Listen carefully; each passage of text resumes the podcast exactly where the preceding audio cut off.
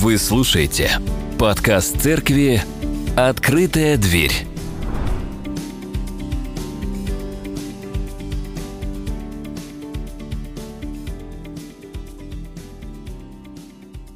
Добрый день всем. Рад вас видеть сегодня.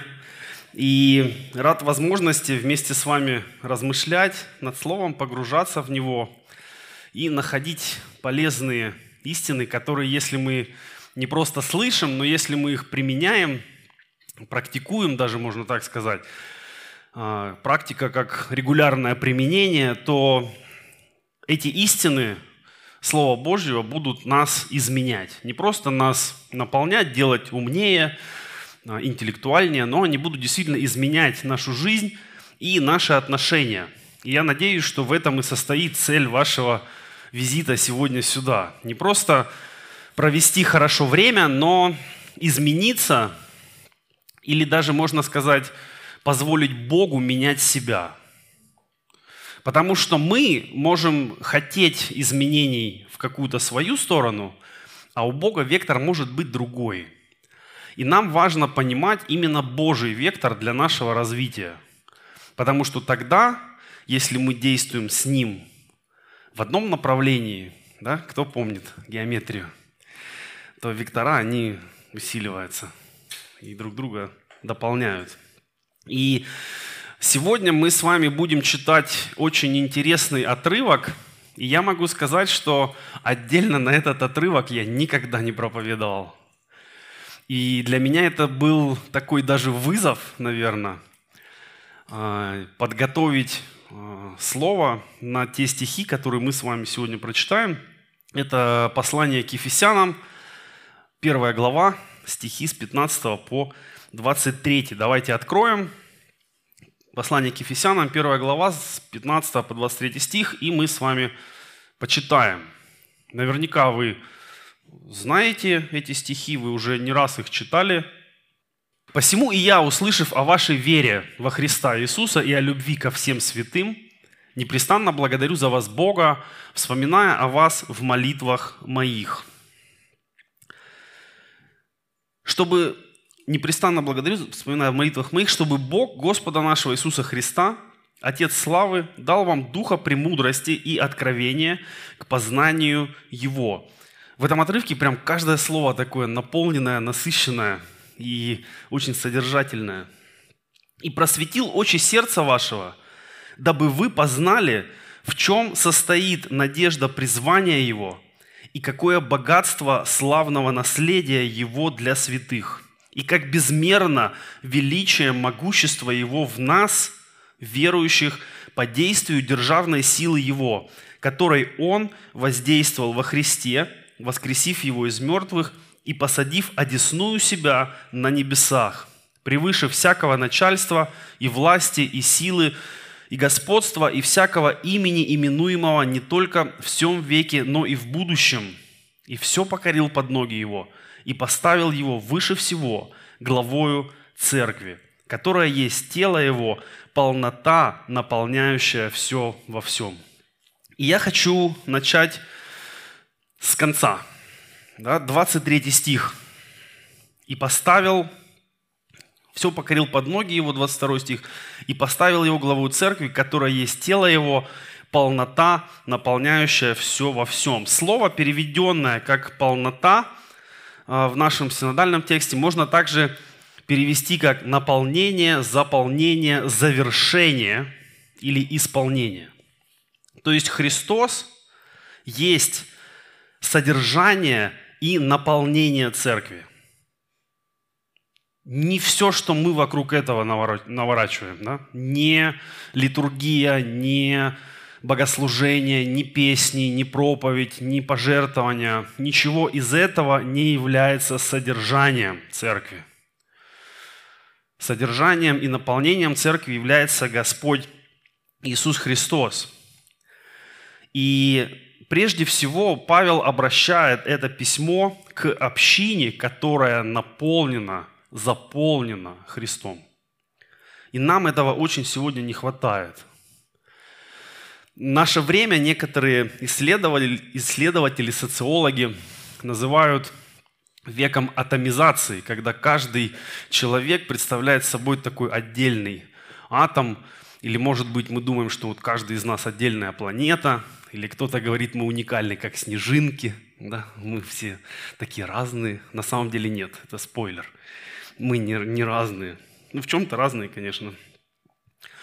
И контекст письма Павла к церкви в Эфесе, ко всем, кто его будет читать, что мы во Христе и мы для Христа.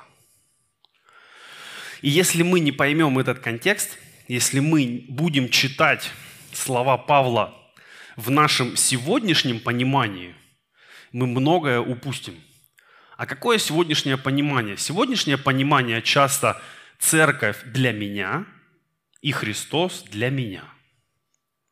А у Павла был другой контекст. Я во Христе, и в раннем отрывке об этом много написано, да, что в нем мы и наследие имеем, в нем мы запечатлены и так далее. То есть мы во Христе. И только тогда сбывается и происходят те обетования, о которых мы читаем. И также мы для Христа. И сегодня мы часто задаемся вопросом, зачем мне церковь, какая мне в этом польза, что я получу здесь или там, что интереснее в этой общине или в той общине, какие, может быть, новомодные ну, технологии используются, а какой стиль музыки, а какой стиль проповеди, а какой проповедник там, ну, красивый, некрасивый, не знаю, еще как-то. У всех свои какие-то критерии, но вот то, что пишет Павел, а, ты здесь вообще не появляешься в этом контексте. То есть ты сам по себе, ты ноль. Может быть, кого-то это сегодня обидит. Может быть, чья-то картина мира чуть-чуть рухнет. И Павел в контекст своего послания, он дает такую идею, что если ты не во Христе, если ты не в церкви, проходи мимо. Это послание не для тебя. Откуда я это знаю? Я это знаю из первого стиха. У вас есть что открыть? Первый стих послания к Ефесянам, первая глава. «Находящимся в Эфесе святым и верным». Не всем подряд. Не тем, кто по улице мимо церкви проходит и случайно что-то слышит. Это письмо имеет конкретный адрес – святым и верным. Если ты пока еще не среди святых и верных, тогда это письмо не для тебя. Может быть, тебе нужно начать с Евангелий. Но это письмо адресовано людям, которые уже понимают себя во Христе и для Христа. Можно следующий слайд. То есть Христос есть содержание и наполнение церкви. Оглашенные изыдите. Кто-нибудь знает, о чем это? Совсем никто? Тогда сегодня у вас день открытий. И это призыв, можно сказать так, повеление, которое является частью христианской литургии – оглашенные изыдите. Кто такие оглашенные? Оглашенные – это люди, которым была оглашена благая весть, но которые еще не приняли крещение и не стали частью церкви. Им разрешалось присутствовать только на двух частях литургии, и то стоя в притворе храма, церкви. И затем а, тот, кто читал литургию, он говорил, оглашенные изыдите и верные останьтесь. И начиналась третья часть богослужения, называется «Литургия верных», на которую допускались только люди, принявшие крещение, заключившие завет с Господом. Настолько все было серьезно. Подготовка к крещению в ранней церкви занимала до трех лет. И в процессе этой подготовки человек действительно не только узнавал основы веры, но он проходил очень серьезный путь изменения. Это было и покаяние, это было и отречение от греха, это было развития. И к моменту крещения это действительно был человек во Христе и для Христа. Он был освящен, и он был верен. И мы знаем из истории церкви множество примеров, как люди оставались верными до конца, до смерти. И вот к таким людям Павел обращает свои слова. Павел молится о верных. О чем он молится? Давайте посмотрим. Да, говорят, уже работает? Ага. О чем молится Павел? Первое, Павел молится о том, чтобы Бог даровал духа премудрости и откровения к познанию Его, то есть к большему познанию Бога. И неважно, у кого какой опыт из нас, неважно, кто что переживает, нам всегда есть куда расти дальше. Никто не может сказать, что мне моего духовного опыта достаточно, я могу на нем ну, как-то двигаться дальше. Нет, никому из нас недостаточно. И каждому нужно постоянно углубляться в познании Христа. И Павел пишет, что я молюсь о вас, чтобы Бог даровал духа премудрости и откровения. Потому что без этого откровения все, что мы можем, это какими-то своими логическими а, ну, додумками, да, додумывать что-то там в тексте. И сегодня ну, очень много людей в церкви, они находятся вот на этом уровне. Они просто логически пытаются как-то ну, покрутить текст, посмотреть, как-то его применить. Но Павел пишет дальше, да, чтобы просветил очи сердца. И сердце, ну, естественно, мы понимаем, что в данном случае это не физический орган, это то, что и в Ветхом Завете, и в Новом Завете означает внутренний, внутреннего человека, да, это и эмоции, и характер, и духовная наша часть, вот это все обозначается словом сердце в Писании. И Павел молится о верных – чтобы Бог просветил их духовное, духовную часть, чтобы они познали. Да, что познали? Надежду призвания, богатство наследия, величие, могущество. И опять же, я обращаю ваше внимание на то, что эти слова обращены к тем, кто уже является частью церкви. Казалось бы, ну, люди должны уже вроде как все знать. Но если ты во Христе, и ты для Христа, то твоя жизнь – это нескончаемая череда вот, э, откровения и познания. Познание для того, чтобы действовать дальше. Не, не познание в плане вот интеллектуальном, но познание, побуждающего к действию. И сегодня этого тоже очень не хватает в жизни, потому что мы очень много знаем, но не довольно применяем наши знания. Вот вы многие знаете Евангелие, да, вы многие знаете а, книги Нового Завета, Ветхого Завета. Может, кто-то из вас где-то учился, проходили какие-то курсы.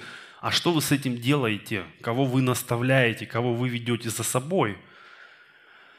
И если нет, то почему? Почему вы удерживаете в себе величие, могущество?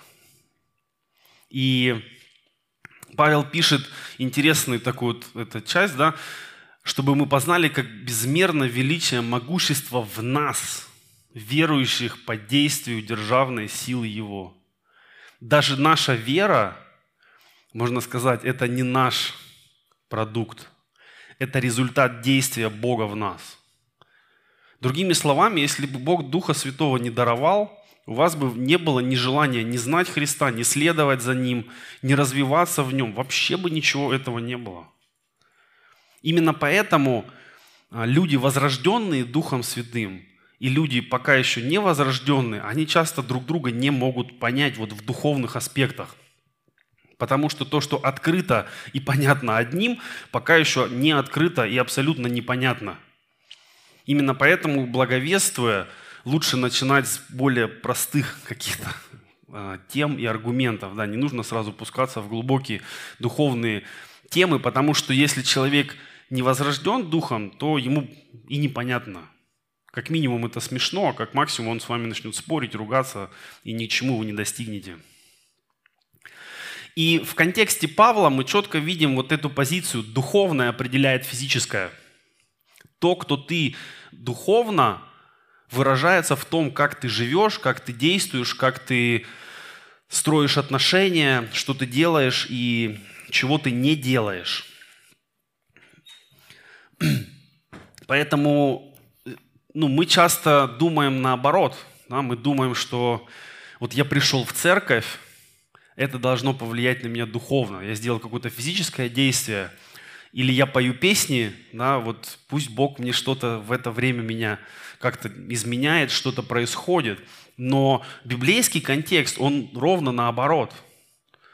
И эта идея повторяется и дальше. Да? Павел говорит, что мы ходим не верой, а видением. Мы смотрим не на видимое, но на невидимое.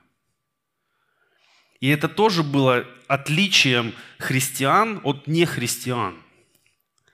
Сегодня мы очень сильно задумываемся, какими средствами, какими, может быть, программами, какими, не знаю, играми и, и чем-то еще привлечь людей в церковь, чем их увлечь или завлечь, или приманить, или еще как-то. Ну, в общем, что сделать, чтобы люди к нам пришли и остались, и потом-то мы им о Господе бы рассказали. И мы в этом противостоянии, мы миру всегда проиграем. Церковь никогда не будет веселее, задорнее, ну, как бы привлекательней мирских развлечений. Да, сколько не пытайся, сколько не репетируй, все равно какой-нибудь ну, хороший рок-концерт будет качественнее, лучше и веселее, чем э, вечер поклонения в церкви. Есть, конечно, и обратные примеры, но их очень мало и часто не в нашей стране. А если мы в нашей стране посмотрим на христианскую музыку, ну, все достаточно уныло, за исключением там, ну, наверное, меньше пяти церквей по всей стране есть. И все, и, все, и все остальные поют их песни, которые они как-то переводят, аранжируют. Но это и не страшно, потому что если в церкви есть Дух Святой, Он действует так, как никакой мир не может действовать. И именно это привлекает людей. Не внешняя обертка, а внутреннее содержание – а внутреннее содержание мы никак не можем ну, сыграть, мы не можем его сымитировать, мы не можем притвориться духовными, мы не можем притвориться знающими Бога, если на самом деле этого не происходит. Это фальш людьми со стороны вскрывается очень быстро. И на сегодняшний день это одна из основных претензий, можно так сказать, людей неверующих к верующим – что вы не настоящие. Мир не говорит, что мы против Христа, мы против вашего учения. Они часто говорят, вы не настоящие, вы учите других жить так, как сами не живете. И я думаю, это имеет свои основания. Поэтому община, прежде всего, это тело Христова, наполненное им – все остальное может меняться. Сегодня одна музыка, завтра другая, сегодня одно место, завтра другое. И это нормально. Но в каждый момент времени община и люди в общине должны быть наполнены Христом.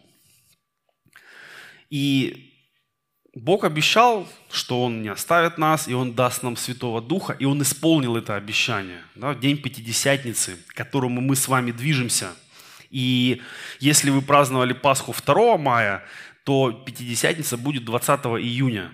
Да? А для Западной Церкви Пятидесятница уже праздновалась в прошлое воскресенье.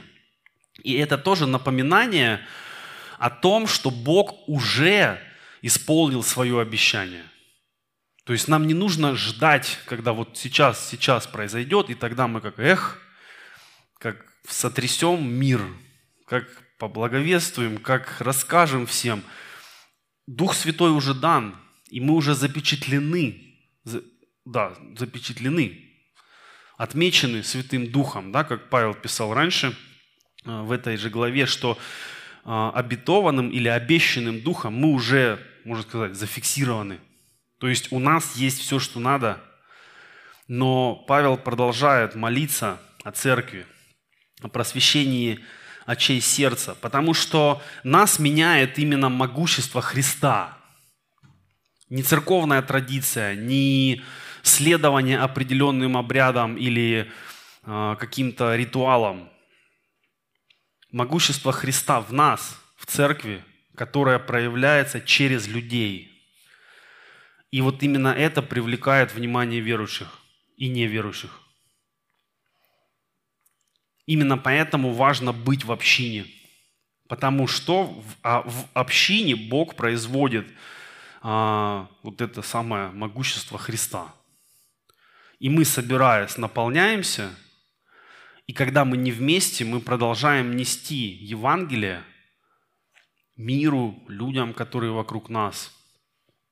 Но если мы не в церкви, то мы сами себя отделяем от возможности быть наполненным Христом. И сегодня, опять же, из-за того, что время такое, каждый сам по себе, каждый в своем доме, каждый в своем интернете, под каждого там Google настроил свои поисковые запросы и создал такой информационный пузырь определенный, нам кажется, что можно и так с Богом общаться. И молиться можно дома, и читать можно дома, и что еще? Поклоняться можно дома, жертвовать можно из дома. Да? Зачем тогда нам собираться? Зачем тратить драгоценное время? А затем, что представьте себе общину как песочницу, в которой мы должны выучить важные вещи, а потом уже применять их там, где мы находимся, там, где мы живем, там, где мы работаем – Потому что здесь мы учимся прощать, понимать, уважать друг друга, подчиняться, учить, наставлять, быть наставляемым. Это все происходит внутри общины. Дети учатся слушать взрослых, взрослые учатся не раздражать детей, старшие учатся наставлять более молодых людей в вере, да, а более молодые люди учатся принимать наставления. И потом это все мы выходим вот туда, где мы есть, и мы это уже практикуем. И если вдруг что-то происходит, у нас всегда есть такой, ну как спасательный плод, да, на который мы обратно можем вернуться и восстановиться. А если вы не в общине, если вы не в общении, если вы не в общем деле, да, к слову, значение, одно из значений слова «литургия» с греческого – это общее дело. И поэтому, если вы не воспринимаете церковь как «это мое дело», не я прихожу в церковь и смотрю, кто там что делает, иногда даю советы, но чаще про себя критикую. Нет, это мое дело. Мне не все равно, как, не знаю, все смотрится. Мне не все равно, а, какие пирожки, мне не все равно, удобно ли людям, мне не все равно, вынесен ли вовремя мусор и так далее. Если каждый человек в общине приходит с таким отношением, тогда происходит рост. И внутренний рост людей, да, и рост в отношениях. И именно это привлекает внешних людей.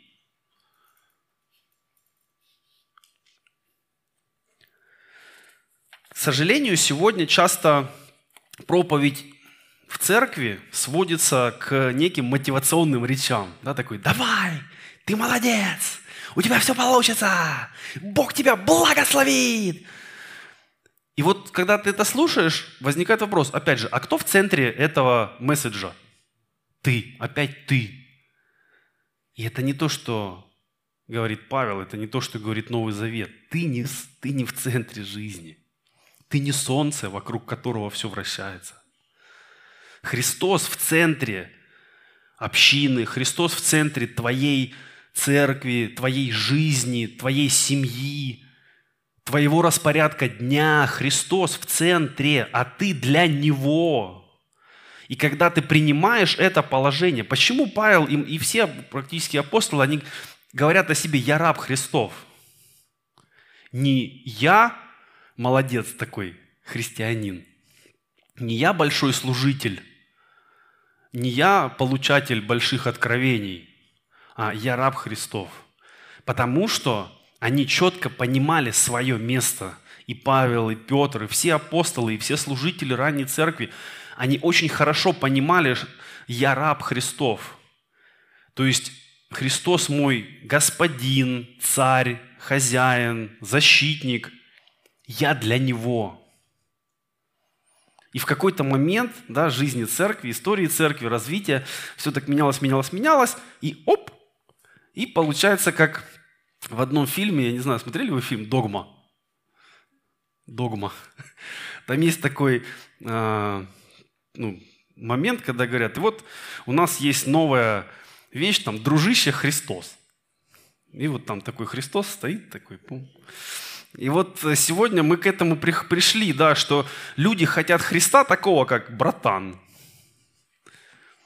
который клевый, прикольный, ненапряжный, который всегда тебе даст, что тебе надо, и еще сверху присыпет, который скажет, да все классно, чувак, вставай там, давай, пойдем дальше, вот будем веселиться, прославлять. И, к сожалению, когда люди действительно начнут верить в такое богословие, а таких же немало, потом, когда что-то случается, у людей наступает лютейший кризис. Лютейший просто. И сегодня в церкви очень, ну, не часто встретишь понятные проповеди о смерти и о том, что к смерти хорошо бы быть готовым и размышлять об этом. О кризисах никто не проповедует, о скорби никто не проповедует, о том, как пережить боль мало кто говорит, но это же все часть жизни, и скорбь, и боль, и смерть. Это все очень рядом с нами. Но когда человек в церкви такой весь на позитиве, а потом в его жизни что-то ломается, а в его богословии вот эта часть не прописана никак. И он, и он не понимает, а где Бог в этом? А почему Бог допустил? А может, я не такой, а может, что-то не то. И, мы видим сломанных людей, разочарованных в церкви, в Боге, в себе. А почему так происходит? А потому что им когда-то рассказали неправду о том, что Бог для тебя. Бог тебя так любит. Бог тебя так ценит. Да, любит и ценит, но у него есть план для тебя – и Он хочет, чтобы ты через покаяние, через возрождение понял этот замысел и стал его исполнять. Он этого от тебя хочет. Бог принимает тебя таким, какой ты есть, конечно. Но Он не хочет, чтобы ты оставался все время таким, каким ты к Нему пришел. Он хочет, чтобы ты рос, чтобы ты развивался. И мы видим, что об этом молится Павел вот в нашем отрывке, да, он говорит, чтобы я молюсь, чтобы Бог просветил очи вашего сердца, и вы познали величие, могущество.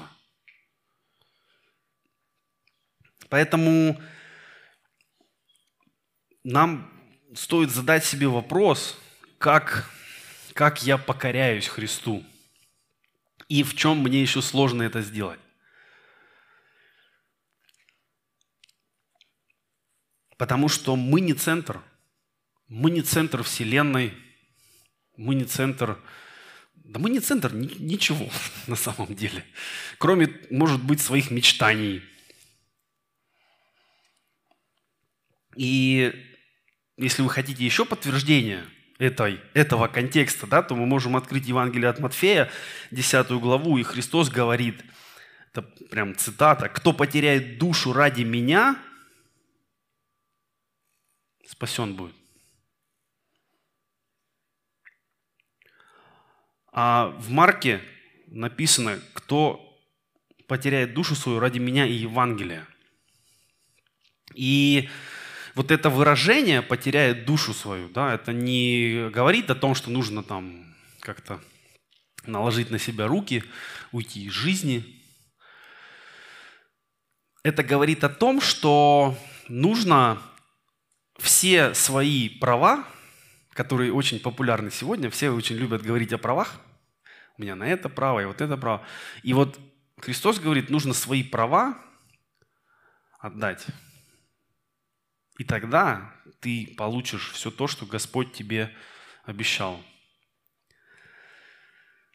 Если мы верим, что Евангелие не изменилось сегодня, то вот слова, которые Христос говорит, которые Павел говорит, они также свежи и необходимы сегодня нам. Только важно понимать контекст.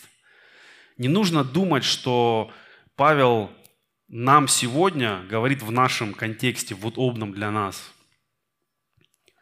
Христу покорено все. И дальше Павел как раз-таки об этом напоминает, что он воскресил Христа, посадив его одесную себя на небесах превыше всякого начальства и власти, и силы, и господства, и всякого имени, именуемого не только в всем веке, но и в будущем. То есть неважно, какие начальники, президенты и кто бы то ни был, кто бы ни появился, какие бы власти ни возникали, Христос всегда выше. Выше Христа нет ничего. И вот вопрос к нам, живем ли мы сегодня так, как вот написано в Писании. Является Христос нашим высочайшим начальником или нет? Или Он э, является, может быть, исполнителем наших мечтаний, да, там, султан моего сердца, еще кто-то, а, Дед Мороз на Новый год, скорая помощь, там, 03 небесная, когда мне плохо, а, не знаю, канал с шутками и юмором, когда мне грустно. Да, вот кто, кто Господь для вас? И Павел и своей жизнью, и своими посланиями, он показывает, что Христос – это выше него нет ничего. И он не просто говорит об этом, он и показывает, и доказывает, и вся его жизнь – результат этого преображения – и чтобы быть способными противостоять искушению, чтобы быть способными противостоять греху, нам нужно покориться Христу. Потому что сила противостоять не от нас, а от Него. Он наш царь, Он наш защитник. Но если мы слишком далеко от Него, если мы проявляем свою свободную волю, о которой мы очень любим размышлять, Он дает нам это сделать. И Он ждет, когда нам, ну, когда нам это надоест. Когда мы поймем, что как, как бы я ни прыгал, все равно я не допрыгиваю сам. И мне нужен Бог, мне нужен Христос. И к Нему нужно прийти на Его правилах. Мы часто э, в молитвах мы просим Бога благословить то, что мы делаем. Но часто ли мы просим Бога дать нам делать то, что Он благословляет? Понимаете разницу? Да? Вот у нас есть какие-то дела, у нас есть какие-то интересы, у нас есть какие-то задачи, и мы, конечно же, хотим в этом преуспеть, и мы говорим, Господи, благослови это во имя Иисуса Христа. Да? Абракадабра. Или как там в этом Гарри Поттер. Но нам нужно прийти к Богу и сказать, Господи, покажи, что мне делать из того, что Ты благословляешь, потому что на этом пути я точно буду успешен. Божье дело не остается без роста. Божье дело не остается без благословения. Божье дело не остается без развития. Поэтому вместо того, чтобы нам все время упрашивать Бога благословить нас, может быть, нам просто быть ближе к Нему – и жить в постоянном благословении. И опять же Христос подтверждает это, говоря, что знает Отец ваш Небесный нужду вашу прежде вашего прошения у Него. Нам не нужно Богу напоминать. Он знает. Но также Он знает, как то, что мы очень просим, на нас повлияет. И, наверное, Он знает, что не все, что мы просим, нам полезно – так же, как мы, родители, знаем, что не надо детям давать все, что они от нас просят сразу. И о чем-то мы говорим «нет», о чем-то мы говорим «не сейчас». И также Бог с нами общается.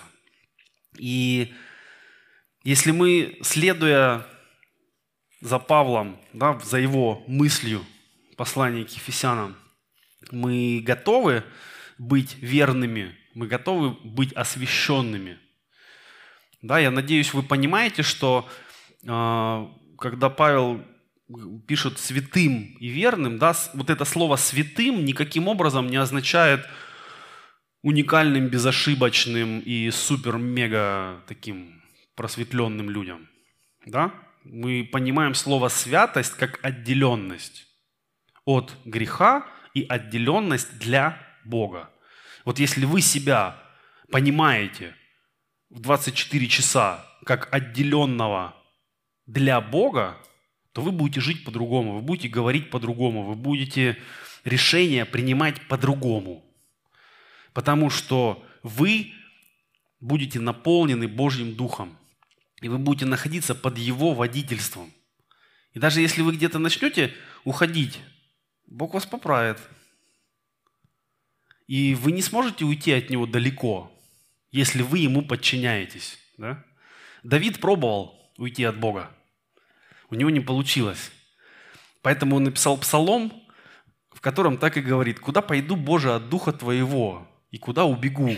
Спущусь, поднимусь на небо, Ты там, спущусь в преисподнюю, и там Ты». И мы не можем убежать от Бога. Мы можем создать некую иллюзию, что мы обиделись на Него.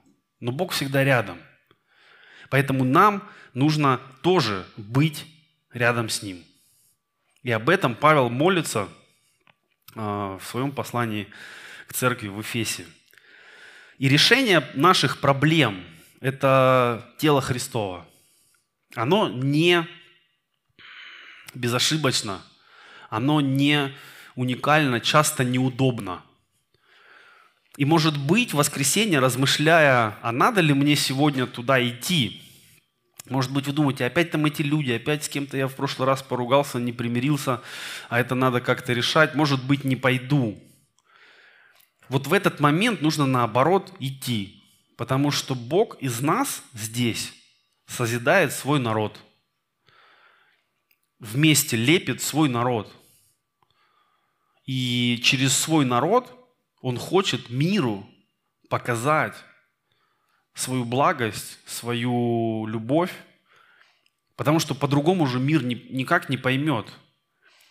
И Бог, проявляя свою любовь к вам, хочет, чтобы люди видели вас, наполненных Его любовью. И они сказали бы, о, классно, я тоже так хочу, где взял? И мы можем сказать, приходи к нам, у нас все это есть. И завершить я хотел бы такой мыслью и оставить вас на ней. Что сказал бы Павел о вас сегодня? Сказал бы он, я возрадовался, услышав о вашей вере во Христа Иисуса и любви ко всем святым. Или может, он сказал что-то другое. Подумайте об этом, помолитесь об этом. Если вы сомневаетесь, что бы он сказал, это хорошие сомнения, и это хороший повод а, быть ближе к Богу. Давайте помолимся. Господь Отец, мы благодарны Тебе за Христа, мы благодарны Тебе за то, что Ты воскресил Его, Ты поставил Его превыше всякого начальства, превыше всякого имени. Ты сделал Его главою церкви, и Ты сделал нас частью этой церкви.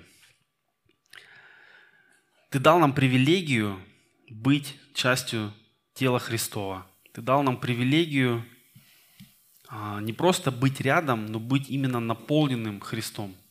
И мы просим, Боже, дай нам быть верными, дай нам быть святыми, дай нам быть с Тобою до конца и получить от Тебя все то, чем Ты хочешь нас наполнить, исполнить в нашей жизни все то, что Ты нам хочешь дать.